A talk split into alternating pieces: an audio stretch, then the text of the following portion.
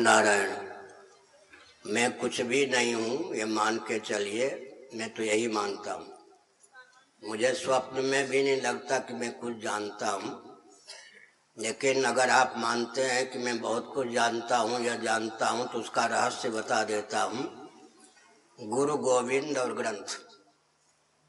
गुरु गोविंद, सनातन परंपरा प्राप्त गुरु गोविंद और ग्रंथ। से मैं सदा अपने आप को संलग्न रखता हूँ। जो व्यक्ति सनातन परंपरा प्राप्त गुरु गोविंद और ग्रंथ से जितना दूर हो जाता है, उतना फिसल जाता है, अविद्या, काम, कर्म के चपेट में पड़ता है, मैं सदा ही अपने को प्रतिक्षण गुरु गोविंद और ग्रंथ से जोड़े रखता हूँ। मुझे नहीं लगता कि मैं कुछ जानता हूँ, मुझे लगता है बहुत कुछ जानना चाहिए। व्यावहारिक धरातल। दूसरी ओर भगवान सूर्य की पूज्य गुरुदेव स्वामी करपात्री जी महाराज आदि की कृपा है। मानव जीवन जिस उद्देश्य से प्राप्त होता है, उसको लेकर मुझे कोई स्वप्न में भी असंतोष नहीं है। और बचपन से मैंने सीखा है, पार्थिव लिंग का पूजन किया, करता था नित्य ही। यज्ञोपवीत के बाद स्नान संध्या तर्पण के बाद एक हज़ार गायत्री मंत्र रोज पढ़ जब पढ़ता था, तब विद्यालय जाता था, मुँह में कुछ जल भी डालता था।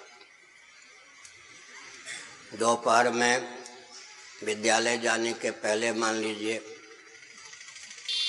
शालग्राम भगवान का नित्य पूजन करता था, प्रदोष काल, सायंकाल, नर्मदेश्वर, पार्थिव लिंग का जो ब्राह्मण संबंध में आयु में बड़े होते थे, बहुत आस्था पूर्वक उनका पाँव छूता था, उनसे आशीर्वाद लेता था। साथ ही साथ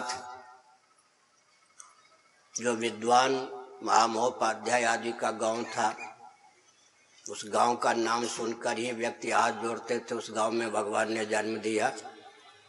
पिताजी भी दरभंगा नरेश ब्राह्मण थे।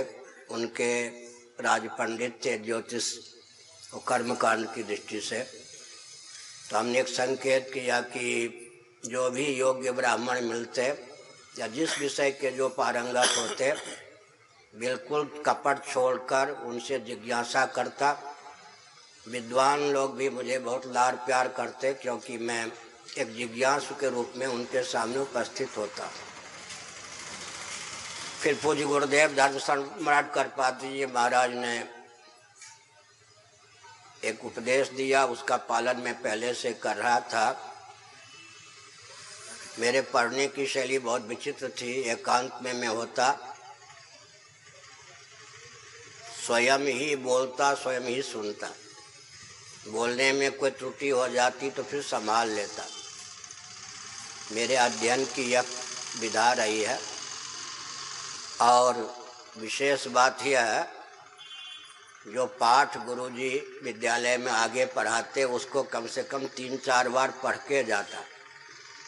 आधी से ज़्यादा सामग्री हमको अपने आप प्राप्त हो जाती। तो आपको सुनकर आश्चर्य होगा कि तीसरी कक्षा में जो हमारे अध्यापक थे, कोई सिंह महोदय थे, नाम भूल गया। उन्होंने एकांत में कहा कि तुम अपनी कॉपी भी स्वयं जांचो। वार्षिक अन्यों की कॉपी भी स्वयं जांचना। पर इस पोल पट्टी को आगे मत कहना। विश्वास है कि तुम अपने आप को भी गलत नंबर नहीं दोगे, सही नंबर दो हमने कहा, कम से कम मेरी कॉपी आप जाँच लीजिए। नहीं नहीं। तीसरी कक्षा में भी मैं वार्षिक परीक्षा में सबकी कॉपी जांचता, नंबर में ही देता था। नाम होता था, अध्यापक महोदय का। Divya college higher secondary school Delhi का जब मैं विद्यार्थी था तो अध्यापक कोई नहीं आते क्लास टीचर तो हेडमास्टर कहते, कोई बात नहीं, वो है तो वो क्लास ले लेगा। तो मैं एक प्रकार से अध्यापक भी होता था, विद्यार्थी भी होता था। उसका कारण लिखना, पढ़ना, पढ़ाना।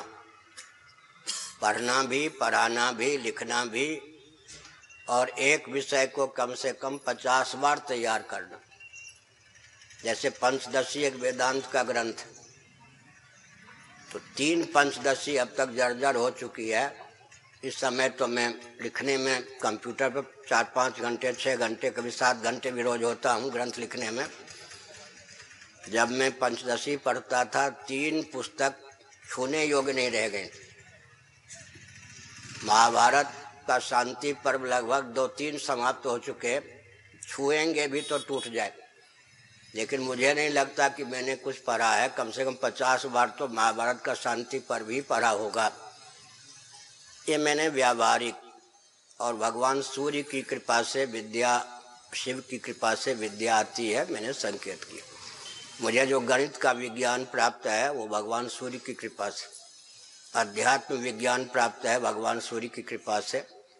तो देवता का अनुग्रह, पितरों का अनुग्रह माता पिता का अनुग्रह, गुरुओं का अनुग्रह, अपना परिश्रम। एक संकेत करता हूँ। श्रीमद् भागवत में भगवान ऋषभ देव जी के नौ पुत्रों का वर्णन है। एकादश स्कंद में नव योगीश्वर उनके लिए एक शब्द का प्रयोग किया गया है, श्रमणा वात रसना श्रमणा बहुत परिश्रम करके उन्होंने विद्या प्राप्त की थी। भगवान विष्णु के अवतार, ज्ञानावतार ऋषभ देव जी के पुत्र होने पर, नवयोगीश्वर होने पर भी उनके लिए लिखा है, फिर हम लोग तो कलयुग के प्राणी हैं, श्रमणा, बहुत परिश्रम किया। वात रसना त्यागी कितने थे? दिगंबर थे। वात रसना। दिगंबर होते हुए भी, संग्रह परिग्रह से रहित होते हुए भी बहुत परिश्रम किया। मैं अपनी पोल पट्टी भी बताता हूँ। पंचदशी नामक वेदांत ग्रंथ मेरे सामने आया तो मुझे लगा कि किसी ने हम्स के ऊपर, मान लो, हिमालय का वज़न रख दिया। पर धैर्य टूटा नहीं। आज भगवत कृपा से लगता है, पंद्रह साल से तो किसी को पंचदशी पढ़ाया नहीं। चौमासे में जो ग्रंथ चलता है, वो तो अभी ब्रह्मसूत्र ये सब चलता है। शंकर, भाष्य, भामती टीका से पढ़ाते हैं। पहले बारह महीने पढ़ाते थे, अब केवल श्रावण, भाद्र महीने पढ़ाते हैं। बृहदारण्य उपनिषद आज इस बार शंकर, भाष्य आनंद गिरी टीका सहित। तो हमने संकेत किया कि पंचदशी अब मेरे लगता है कि एक कोई मनोरंजन की सामग्री अब लेकिन अभी मैं अद्वैत सिद्धि खंडन खंड खंडन खंड खाद्य वेदांत का सबसे ऊँचा ग्रंथ है। पूर्वाचार्य महाभाग से मैंने पढ़ा। पूर्वाचार्य जी, श्री निरंजन देव जी महाभाग इस पीठ के मुझसे पहले के शंकराचार्य जी। उन्होंने हमारे पूज्य गुरुदेव से खंडन खंड खाद्य पढ़ा था। अद्वैत सिद्धि का अध्ययन मैंने, चित सुखी का अध्ययन मैंने अपने पूज्य गुरुदेव, धर्म सम्राट करपाती जी महाराज से किया। इन ग्रंथों को पढ़ाने का अवसर नहीं मिला। अपनी बात कहता हूँ, अभी अगर इन ग्रंथों में कोई ग्रंथ पढ़ाने के लिए दिया जाए पाँच सात घंटा नित्य परिश्रम मुझे भी करना होगा। तो हम सिद्धि नहीं बघाड़ते समझ गए?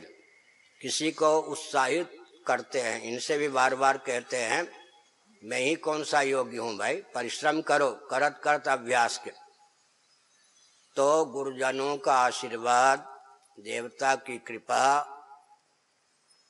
गुरु गोविंद ग्रंथ का सामिप्य, अभिमान शून्य, अध्यवसाय युक्त और परिश्रम युक्त होने पर विद्या प्राप्त होती। दूसरी बात यह है कि गुरुकुल की पढ़ाई समाप्त कर दी गई अंग्रेज़ों के द्वारा। विश्वविद्यालय के माध्यम से तो वैदिक वाग्मय का ज्ञान ही नहीं हो सकता है।